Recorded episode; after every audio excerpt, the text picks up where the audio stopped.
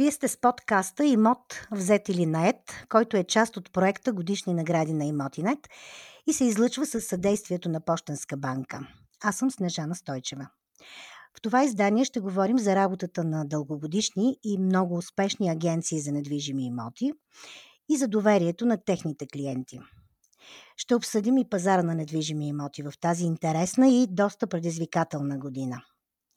Днес ще разговарям с Поля Христова, управител на агенция TENCOMS, но доста популярна в последните години с видеоканала си «Сделки с имоти». Тази година екипът на 7-те годишни награди на имотинет я отличи с специалната награда за успешен бизнес модел. Здравей, Поли! Здравей, Снежи! Драго ми е, че съм тук! Каква е твоята оценка за единствения конкурс в сектор недвижими имоти, който отличава компании експерти с добри практики? Ти го каза много добре. Единствения конкурс. За съжаление, ние брокерите не си направихме такъв конкурс. Трябваше да го направи, аз ви наричам институция, защото общо взето никой друг не го прави. Добре, все пак след като ние не се организираме, някой да ни организира. Така че адмирации. Това е което мога да кажа. В разговора искам да включа сега и Антони Лиев, управител на агенция КАПЕД. Той е избран от потребителите на имотинет тази година, в 7-те годишни награди, за брокер на годината. Здравей, Тони! Здрасти, благодаря за поканата. А според теб, кои са основните проблеми, които съпътстват работата на брокерите на недвижими имоти? Основните проблеми според мен са на първо място недоверието към професията, което идва може би следствие на много дълги години на непрофесионализъм от най-различни субекти и това, че не е регламентиран бранша като цяло. Поли, какво би добавила ти? Кои са проблемите, които съпътстват брокерите? Много добре го каза колегата. Ще добавя, че аз за времето, в което работя, това са вече 20 години, много обичам да си правя експерименти и да питам клиентите, да ги провокирам. Преди 4 дни си направих поредния експеримент в страницата си «Сделки с имоти». Зададох един единствен въпрос на хората. Едно изречение. Какво би ви убедило, че един брокер наистина си заслужава комисионната? 239 коментара, като изключим отговорите нищо, имаше доста смислени отговори и дори възнамерявам след няколко дни да направя лайв по темата, защото там, ако човек отдели това време да прочете така едни 200 от коментарите, ще види какво искат потребителите, какви са проблемите на бранша и най-важното, хората нямат никаква представа какво прави брокера.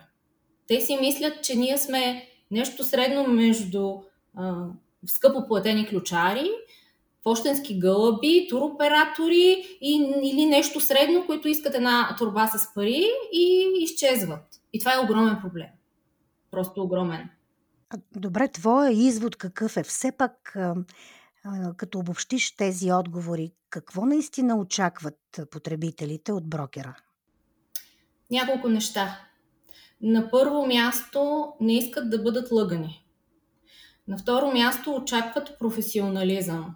За съжаление все още има брокери, знаеш много добре, в момента в който пазара расте, се появяват много агенции. Те дори не са агенции, те се роят. Един брокер е агенция. И всеки може да стане брокер. Няма никакъв ценз. Знаеш, че това не е много голям проблем на бранша. Ние не сме регламентирани по никакъв начин. Те искат специалист, който да знае нещо повече от тях. И някой, който наистина, макар и грубо казано, да му пука за неговия интерес. Един от най-големите проблеми е, че в момента все още има брокери, които рекламират в интернет пространството обяви. Тези обяви са за частни лица и тези колеги в кавички си позволяват да, как да го кажа по-меко, позволяват си да накърнят интереса на продавача, който би трябвало да представлява, чакайки частно лице, т.е. чакайки комисионната, и от другата страна, ако не се окаже, че примерно тази обява е набирателна, т.е. фалшива обява. Това е огромен проблем. Да, така е. Аз от много време се опитвам да си обясня и заради това ще искам да чуя вие пък как си обяснявате. На какво се дължи това, че този бизнес не е регламентиран, а това е бизнес с най-скъпите продукти, стоки, най-скъпите стоки, имотите. На какво смятате, че се дължи това, че този бизнес не е регламентиран по никакъв начин? Не само чрез закон, с най-елементарни дори изисквания за образование, за някакви качества. Тони, как мислиш ти? Ти си отдавна. Може би те са комплексни причините, защото като започнем от това, че може би колегите брокери нямаме никакво професионално лоби в който и да е парламент, нали, съвсем примерно, за да се вкара един проектозакон. Но дори да има някакъв закон, той ще има начин как да се заобикаля, нали? Типично по-нашенски, винаги има как да се заобиколи, но наистина в целия свят, в щатите, доколкото ми е известно, има лиценз и няма как да практикуваш тази професия без да преминеш определен набор от изпити, да ги издържиш, след това да заплатиш този лиценз, да имаш застраховка професионална отговорност и, нали, минаваш през много сериозен подбор първоначално. В скандинавските страни мисля, че има пък ограничение, което е на база населението на града, както е да речем с нотариусите. На определен, да речем, на 10 000 човека по един нотариус или нещо в този стил, и в скандинавските страни, мисля, че в Швеция, има такова изискване за ограничаване по този начин. От другата страна пък са нещата така поставени, че каквито и ограничения да има, все пак, нали, живееме в свободни времена и не трябва да се налагат ограничения, лицензи, такси. Всеки трябва да има възможност да се докаже, ако е професионалист. Нали, ако е добър в нещо, не трябва да го спират някакви такси, лицензи или нещо друго, за да може той да предостави качествена услуга на потенциалните си клиенти. Но при нас нещата са нито по единия начин, нито по другия. И нищо не се прави. Националното сдружение недвижими имоти, наскоро, мисля, че тази година 30 години вече е история, работи се по проектозакон, доколкото ми е известно. Но кога ще се случи този закон, как ще се прилага, кой ще го прилага, кой ще контролира, всички тези неща остават във въздуха. И ако един човек трябва да си избере брокер, това пък е една друга тема, която също е много дълга. Ако трябва човек да има някаква представа, нали, както казва Поли, какво очакват клиентите от брокерите, трябва също да зададем въпроса какво очакват от кой тип услуга. Ние предлагаме, нали, 4 вида наобщо казано услуги. Едната брокерска услуга е услуга в защита на интересите на човек, който си продава недвижимия имот. Другата услуга е когато искаш да си купиш недвижим имот, наемаш си професионалист да те консултира по всички стъпки и той е с тебе през цялото време. Това са две коренно различни услуги и нямат нищо общо. И един брокер може да бъде много добър и в едното, и в другото, може да се специализира само в едното или пък да се специализира само в отдаването под наем на недвижими имоти. Също така може да се специализира в управлението на недвижими имоти. Има много различни услуги и трябва, ако има някакъв лиценз, той да е базиран и на този тип, нали, категоризация. Да има, примерно, брокерите, които се занимават основно с наеми, на тях не им е необходима прекалено голяма юридическа подготовка, за да извършват сравнително качествена услуга. Хубаво е да са подготвени, но дори да не са, те пак могат да предоставят някаква средно качество услуга, която клиентите да ползват. И причините са много, за да не може бранша да се саморегулира по някакъв начин, и може би един от най-добрите подходи е точно този на imoti.net с годишните награди, които нали, стимулират хората, които, аз мога да кажа за себе си и за Поли конкретно, и ние сме малки агенции, които за нас репутацията е всичко. и качеството на услугата, която предоставяме на клиентите, е на високо ниво и се опитваме всячески да направим добро впечатление, да оставаме зад гърба си само доволни клиенти и така да вървим напред по този начин. Но да се бориме с нелоялната конкуренция на практика е невъзможно. И това може би важи за много браншове, това последното, но...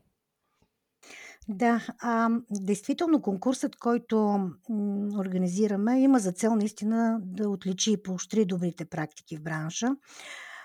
И какво обаче още е нужно да се направи, за да се повиши доверието? Или даже по-скоро бих искала да ви попитам, вие лично какво правите в тази посока, освен да предлагате професионална, компетентна, качествена услуга? Въпросът ми е към Поли, защото знам, че тя, но и ти, Тони, също сте доста ангажирани с това да ограмотявате, най-общо казано, аудиторията, купувачи-продавачи. Да, това се оказа общо взето втора работа, защото повече от 3 години вече не съм спирала всеки божи ден да пускам по едно ново видео на различна тема. Вече станаха над 1000 теми, 1000 видеа на тема как да се случват тия сделки с имоти по-безопасно, особено ако са свързани с кредит. За мен скоро закон за брокерите няма да има, още повече при тая политическа обстановка. Просто ние в момента не сме приоритет. Има много други по-належащи проблеми за решаване. Това, което според мен можем да направим и в което силно вярвам и за това го правя и определено виждам ефект, е всеки един от нас да покаже добрите практики и да научи крайния потребител. Тоест, ние трябва да си обучим клиентите. Представете си го, аз поне си го представям като една кола. Имаш 4 колелета, на едната страна са продавачи, купувачи, брокери и на четвъртата страна са всички останали, които участват. Те се може да са нотариуси, адвокати, банки. Ако едно от колелетата не работи, колата не може да се движи.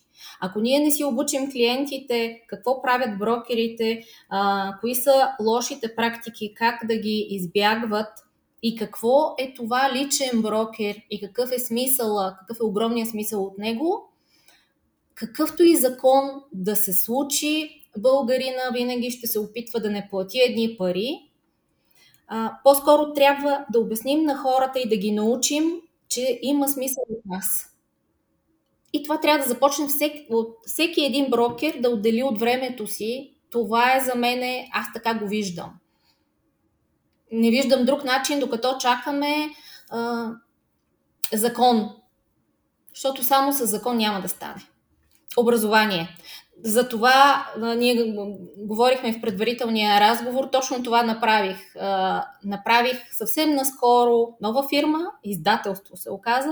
Кръстих го това "Не се учи в училище" и в момента, освен тези видеа, пиша първата книга, която е насочена специално към купувачи, не към инвеститори, а към обикновения човек, който ще си купи най-вероятно първото жилище и може би то ще му е единственото, може би ще купи при живота си 1 или 2 жилища. Как се купува жилище в България? За да се научат тези хора какво да правят, какво да не правят, дали ще работят за брокер или няма да работят, поне грешките, които да не допускат, за да не губят пари.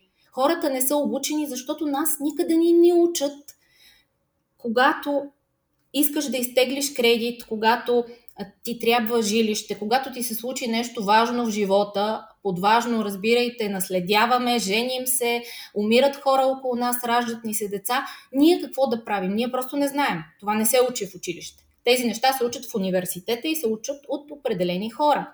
Да, обаче на всеки един от нас ни се налага да минем през този етап. И това, което, примерно, аз съм решила за себе си, че ще отделя от времето си, е да обуча възможно най-много хора. И когато обучим онова колело, което също е част от колата, колата ще започне да се движи малко по-добре. Много добре казано. Чудесна идея. И съм сигурна, че ще я реализираш, защото виждам, че твой канал "Сделки с имоти" в YouTube има много последователи. А пък, Тони, твоята фирма е една от първите, която започна да представя с виртуални огледи, с видеотурове имотите. И действително това от много продавачи, с които съм имала възможност да контактувам, съм разбрала, че го отчитат като много добра услуга, много професионална, и това им прави впечатление, че истинско запознаване с имота, който ще предлагате вие, вашата фирма. Да, още от 2016 година предлагаме като услуга виртуалните огледи, виртуална разходка и го силно казано опитваме се да го наложим като стандарт, защото сме малка фирма. Има и много други колеги, които предлагат вече тази услуга, но тук от миналата година мога да кажа, че вече за всички наши клиенти предлагаме виртуална разходка, включително и за хората, които си отдават под наем имотите, което вече е, бих казал, услуга, която е, смея да кажа, че вдигаме нивото като качество на услугата, и това е изцяло в полза на потребителите, на наемателите, също и на самите наемодатели, които си спестяват много време от безмислени огледи, което е една логистика, която повечето хора така неглижират. Защо трябва да влизат в апартамента ти 35 човека в рамките на един месец, ако може всичко това да стане с 3 огледа на място и други 200, които се случват виртуално и дават отговорите на всички въпроси, които иначе се случат само след като затвориме вратата зад гърба си, сложим калцуни, посетим апартамента. Цялата тази логистика в бъдеще съм сигурен, че се намали в пъти, но има един мащабен проблем, който все пак бранша е доста, не само в България, в целия свят, аз следа и на други места какво се случва, и като цяло бранша си е сравнително закостенял от гледна точка на това с ходенето по огледи на място. Няма как да не се отиде на място да се види имота, това е повече от ясно, но могат да се спестат купища огледи, което ако го обърнем, ако щете, и във вредни емисии, движението и София от единия край до другия в час пик. Вчера вечерта имах оглед в 7 вечерта и придвижването от точка А до точка Б по задръстванията отнема много време. Това са просто излишни движения, които могат да се спестат, но като цяло големите играчи на пазара, не само у нас, не са окей с виртуалните огледи, защото губят контакта с потенциалните си клиенти и това ги плаши. Те не искат, все още има такъв стил на работа, да дойде някой човек случайен на оглед да види имота и там брокерът да успее да го спечели като клиент, не за конкретния имот, а да успее да си предложи услугите по време на самия оглед и да започне да му предлага от следващия ден вече по някакъв начин да се опита да работи с този клиент.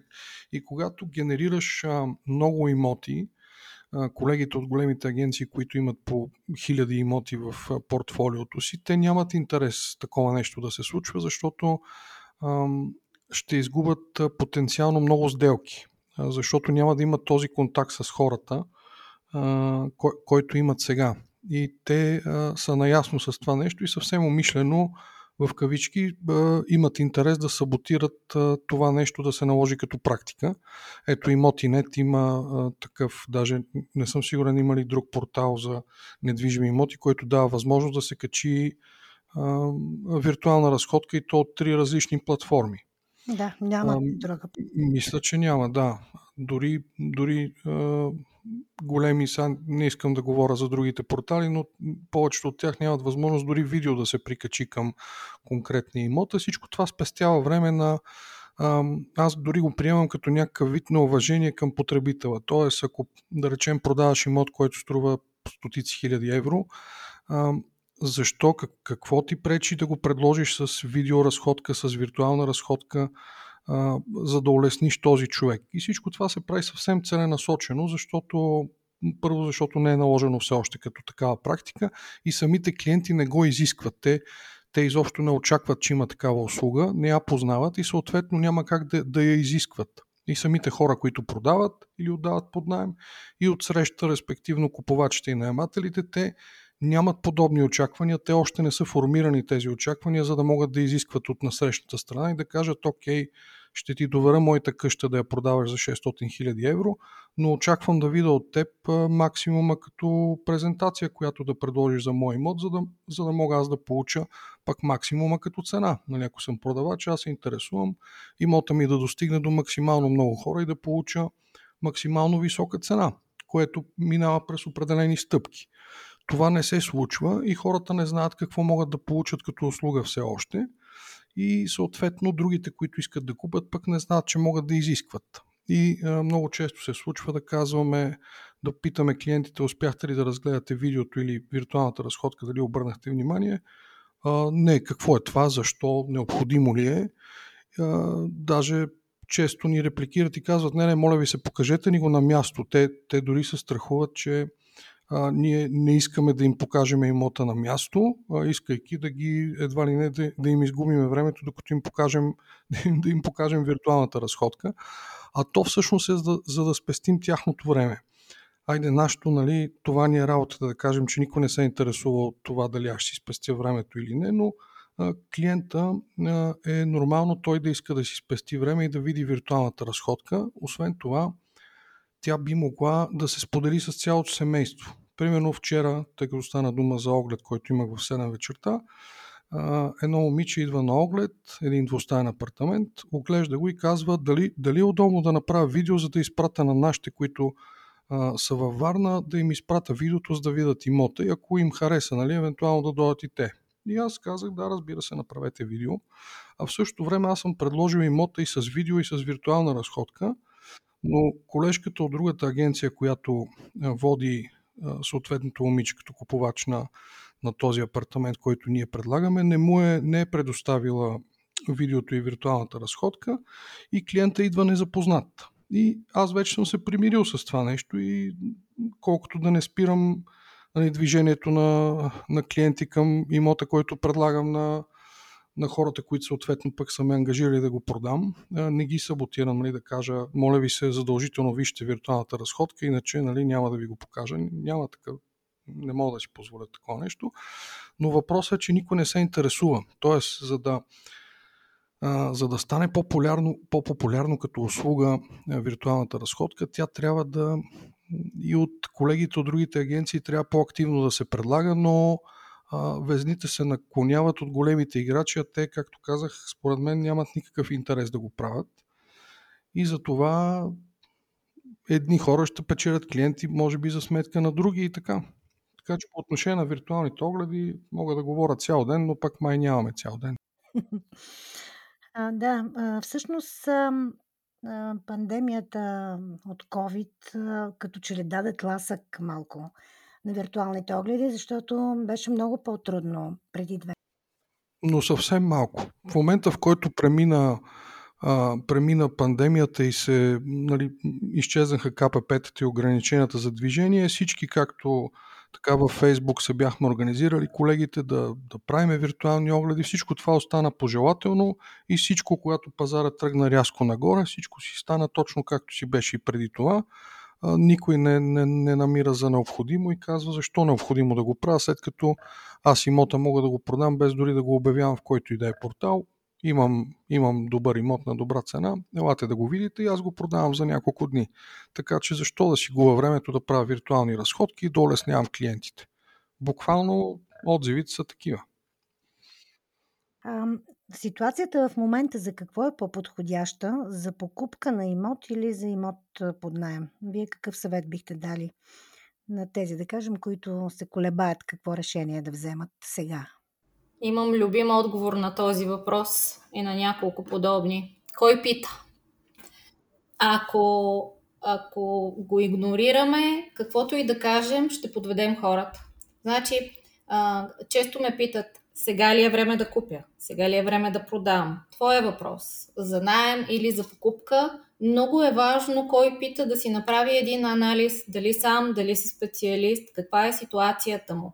Ако сте решили, че ще купувате второ, трето, четвърто жилище, искате да инвестирате едно Ако имате нужда от жилище за себе си, за живеене, за собствените си нужди и тези на семейството си, е друго. Тук трябва да се направи и друг финансов анализ. Разполагате ли със средства, колко са те, какви са доходите ви, колко е голямо семейството ви. Всъщност, може би половин ден може да се говори по темата. Прави се анализ за лицето А, може да е по-подходящо да наеме, за лицето Б може да е по-подходящо да купи. Но ако мога да дам някаква индикация, мога да кажа, че в момента от няколко месеца насам, от началото на лятото, купувачите определено са малко в ступор. Тоест, хората искат да купят, но моето наблюдение и така на доста колеги, с които съм разговаряла, е, че те задържат, просто защото цените пораснаха толкова много, че в един момент купувачите не могат да смелят тази информация и като се натрупа едно, второ и трето като новини, те задържат. В момента купувачите задържат. Какво е по-добре? Абсолютно личен собствен анализ. Това препоръчвам. Да, и Тони, твоето мнение? Абсолютно подкрепям Поли на 200%. Просто няма какво друго да добавя. Това, което тя каза, абсолютно съм съгласен. И аз съм на мнение, всички колеги от нашата агенция, от колегите, с които работим и си обменяме информация, всички са единодушни, че купувачите от няколко месеца насам изчакват, не взимат бързо решения, отлагат огледите, отлагат взимането на решения, протакат и това е съвсем нормално, защото ако действаха емоционално и спонтанно, както веднага след пандемията, след като се развиха нещата там, така всичко бурно и бързо скочиха цените, нормално е да е така, защото цените са вече доста високи. Не мога да кажа, таван, защото всичко е индивидуално и точно както каза Поли, всичко няма еднозначен отговор. Сега ли е да купуваме, сега ли е удачният момент за купуване, сега ли е за продаване. Всичко е съвсем индивидуално спрямо конкретния човек и аз също бих посъветвал хората да не взимат решения на база новините в медиите, да не взимат решения има ли война в Украйна, няма ли война, ще влизаме ли в еврозоната 2024 година, няма ли, долара ли се дига, златото ли, криптото ли, всички тези неща. И недвижимите имоти не са просто някакви графики, движение на цените нагоре или надолу.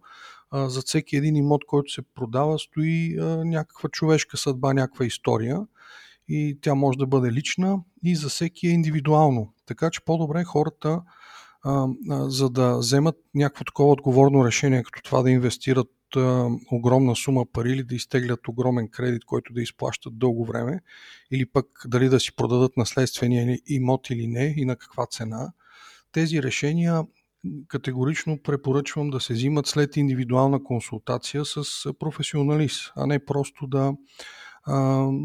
да се сърфира в интернет, да се търсят различни гледни точки, но не и личната консултация, защото в интернет има достатъчно много информация. Човек може да слуша съветите на най-различни хора, дори и такива, които не се занимават с имоти, което е пък една друга тема. Съм сигурен, че с Поли може да говорим до утре по тази тема, за това да не се приемат съвети от хора, които не се занимават професионално с това, с нещото, с което правят. Така че това са нещата. Подкрепям на 100% това, което казвам. Ако мога да допълня нещо, което ми е доста важно. Ето ви един жокер за клиентите да разпознаят истинския професионалист, посредника, брокера, на който наистина биха могли да се доверят. Ако зададат на брокер този въпрос, да купя ли сега или да не купя? И те отговорят да или не, няма значение. Значи този човек или е некомпетентен, или иска да ви продаде или да ви накара да купите. Ако не ви е разпитал, ама много подробно и то не ви е задал един куп и част от тях неудобни въпроси, значи този човек може да бягате далече от него. Много добър съвет. Да, със сигурност. Ето, аз мога да дам един бърз пример от днес с един собственик на имот на много хубаво място, бих казал в сърцето на София, от така наречените топ локации. Преговаряме от повече от 2 седмици във връзка с продажбата на неговия имот. Преговаряме, защото имота, човека живее със семейството си в имота и е емоционално, меко казано, емоционално обвързан с него, и целта на продажбата е да се продаде имота с цел инвестицията се пренасочи към други 2 апартамента, което е много често срещан повод за продажба, но този повод, както казахме за индивидуалния случай, той е обвързан именно с бъдещата покупка и съответно, нали, помежду другото няма никакви тежести, няма кредити, не сме притиснати от обстоятелствата. Продажбата се цели да просто да се разширят хората буквално, защото децата са пораснали. Тоест не гониме някакви конкретни срокове, гониме определено решение. И това е нещо съвсем различно. И в крайна сметка няма да работиме заедно, просто по ред причини, които сега не са тема. Аз отказах да поема този клиент, защото той ми поставя изисквания, които аз няма как да гарантирам. Тоест бъдещи развития на пазара, които да наклонят везните в една или в друга посока. Тоест, ако пазара тръгне в посока еди каква си, аз да мога да направя еди какво си, което е, нали, нормално човек да има такива изисквания, но аз като човек пък, който е по средата, няма как да поема такъв ангажимент и съответно отказвам. И човека се обръща веднага към, даже ми каза към коя точно определена фирма, и аз ще следа с интерес развитието, колегите как ще се справят и дали изобщо ще се справят, но всичко е това във връзка с темата за това, че всичко е индивидуално.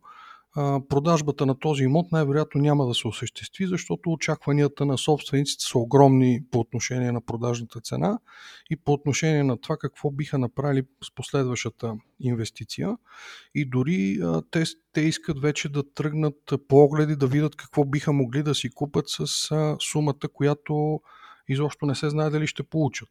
И така нататък. Ето един пример, който съвсем от практиката, буквално от днес.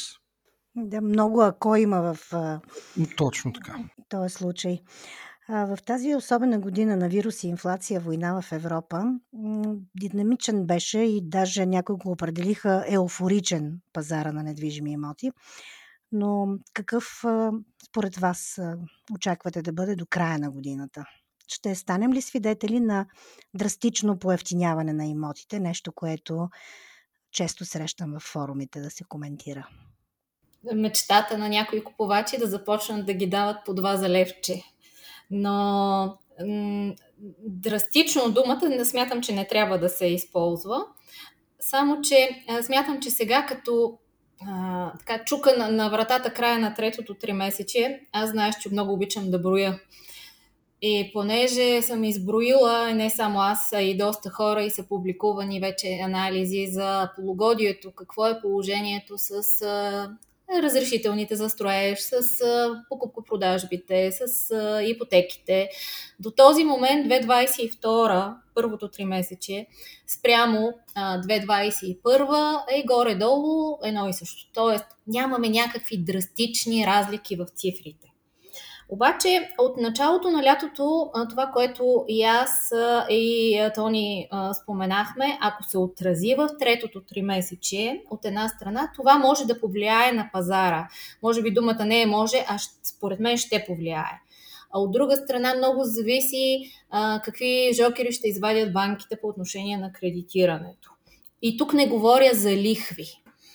Много хора се фокусират в това дали ще се вдигнали лихвите с 0,5, с 1%, с 2%, с 5%. За мен това не е от толкова голямо значение. Ще има огромно значение, ако банките ограничат финансирането. Тоест, ако се намали процента финансиране, ако в момента дават до 80-85%, дори понякога си правим и 100% кредити все още, в един момент ако кажат: ами, нека да бъде 70 или 60%. Или ако отрежат голяма част от финансирането на груб строеж, т.е. новите сгради, които продължават да си се строят, ако не могат да бъдат финансирани над 14, тогава вече ще има доста охлаждане. Но нещо, което много държа да подчертая, ако има спад на цените, това в никакъв случай не е нещо лошо. Лошо е, когато пазара се чуди какво се случва и някой иска да купи, но не смее, друг пък чака да се вдигнат още цените и няма сделки. Тоест, за мен лошо е в момента. Ако се регулира пазара, защото ако имаме спад на цените, за мен това ще е регулация, това ще помогне да имаме пазар до година и по-до година. Да, няма да е приятно, да, ще бъде като очистителна криза, но ние имаме крещяща нужда от това. И не, няма да ги дават по два имота за левче, категорична съм, от моя гледна точка, но аз лично очаквам да има някакво охлаждане и то според мен ще се отрази в дългосрочен план благоприятно. Да, благодаря, Поли. Тони? Аз мога да кажа същото, само че има винаги, понеже сега всички очаквания са насочени към това да балона да се спука. Аз съм на мнение първо, че балон няма, второ, след като няма балон, как ще се спука, но темата за балона много се експлоатира по грешен начин и дори вече хората ме срещат и казват: и как са сега цените, чувам, че има балон, който щял да се спука, и се подхвърлят някакви такива неща в пространството. Всъщност думата балон идва от американските кредити, които от доста години назад във времето има такива кредити, които тук българските банки никога не са предлагали подобни продукти и не знам и да се очертава подобно нещо, да може да се плаща само, да се изтеглят огромни суми, един имот да се ипотекира по няколко пъти и в продължение на години да се плащат някакви съвсем минимални части дори от лихвата, но не и от главницата. Главницата да остава непокътната и да не се изисква от кредитоискателя да плаща месечни вноски по нея в продължение на много години. И по този начин оттам тръгва думата да се надува балона. Нашата икономика е съвсем различна от тази на щатите, където са въпросният тип кредити. Тук българите купуват основно с налични средства, така, иначе казано, с кеш. Налични средства, казвам, естествено, те са в банковите сметки, плащанията в брой вече не са разрешени за такива големи суми, но като цяло монетата винаги има две страни и това се пропуска от дори бих казал, от повечето журналисти, които публикуват в медиите на различни теми, свързани с недвижимите имоти. Първо трябва те да се информират и да знаят каква малка част от българите като цяло ползват ипотечни кредити и всъщност българите са сравнително финансово грамотни. Тоест ние сме много по-финансово грамотни от някои други страни. Това са моите лични наблюдения. И това е причината всъщност банковата ни система да е доста стабилна. Предишната криза, аз бях също активен брокер 2009 година, когато беше световната финансова криза. Тогава разпродажби на имоти нямаше, т.е. не и на такива цени, каквито си представят хората, че едва ли не цените ще паднат наполовина, че тогава се смъкнали цените с повече от 50%. Може да се смъкнали офертните цени, но продажните цени всъщност не спаднаха чак толкова много. Сега разликите са много по-различни от кризата, която беше 2009 и съвсем различни фактори има сега, които оказват влияние, но лично моите очаквания са, аз също като Поли следа статистиката и сега като свърши третото тримесечие, някъде през октомври, от Агенция по вписванията ще излезат резултатите да се види всъщност какво се случва, защото това тримесечие, третото е доста ключово и всъщност тогава ще може да се дадат по-категорични отговори дали това, което наблюдаваме ние, агенците за имоти, ще се случи, т.е. дали наистина с такива мащаби хората изчакват и ако изчакват, то тогава това ще се отрази и нататъка категорично и наистина имаме нужда от охлаждане, имаме нужда цените да спрат да растат, защото те не могат да растат безкрайно и някой трябва да може да си позволи тези цени. И ако мога така да направя един аналог предишната криза и сега, аз следа изкъсо най-вече пазара в София и 2012 година, мисля, че тогава беше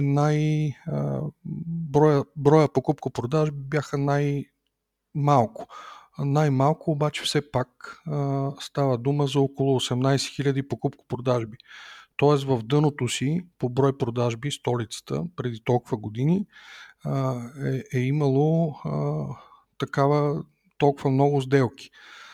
Тоест, като казват хората няма пазар, пазара се скапва, няма да има сделки, все пак със сигурност ще има някакви, няма съвсем, нали, има хора с възможности, независимо дали ще купуват с ипотечен кредит или с налични средства, пазара на имоти никога не спи. И дори, нали, това се доказа и в пандемията. Когато движението на хората беше спряло буквално и ти дори да искаш и да имаш възможността да си купиш имот, но не можеш да стигнеш, за да го видиш, преди да можеш да вземеш решението да го купиш, дори тогава сделките не спряха, така че няма да спрат и сега. Въпросът е, нали, така, какво може да очакваме най-общо като цени, и аз смятам, че е много трудно да се даде някаква конкретна прогноза, но при всички положения броя на сделките аз лично очаквам да намалее. Тези очаквания от повишаването на основния лихвен процент от Европейската централна банка да повлияе на нашите банки и те да увеличат лихвите. Това също е възможно да се случи, но е възможно и да не се случи. Но при всички положения трябва да има някакво задържане на цените. А вече дали ще има спад и с колко, тук вече аз не се наемам да дам някаква категорична прогноза, не и преди да завърши календарната година. Да, според анализаторите, в България има сезонен пазар, така да се каже. Тоест, второ, трето, четвърто, тримесечие сделките растат. Може би тази година ще бъдем свидетели на нещо малко по-различно, ако, нали, е така, както вие казвате, че се наблюдава известно забавяне на сделките през третото тримесечие. Вярно и също това, че пазар на недвижими имоти никога не спира, както е вярно и това, че недвижимите имоти винаги имат цена. И в много голяма степен тя е растяща. Тоест, действително, една такава позиция, да се говори за имотен балон, изглежда някак неадекватно. Но благодаря ви на Поля Христова от TENCOMS и на Антони Лиев от КАПЕД. Ако мога да обобщя, според тях това, което предстои да видим до края на годината, е в известна степен охлаждане, но в никакъв случай драстично поевтиняване на имотите или пък спиране на сделките с имоти. Това беше поредния епизод от подкаста Имот взет или нет, който е част от проекта Годишни награди на имотинет и се излъчва със съдействието на Пощенска банка. Аз съм Снежана Стойчева. Очаквайте следващия епизод, в който ще продължим да говорим с представители на успешни компании за имоти. Как се развива пазар на недвижими имоти, намаляват ли сделките, растат ли цените, какво се променя при ипотечното кредитиране, как да се повиши авторитета на брокерите. За да ни следите, можете да се абонирате в световните подкаст разпространители Apple Podcast, Google Podcast, Spotify и SoundCloud.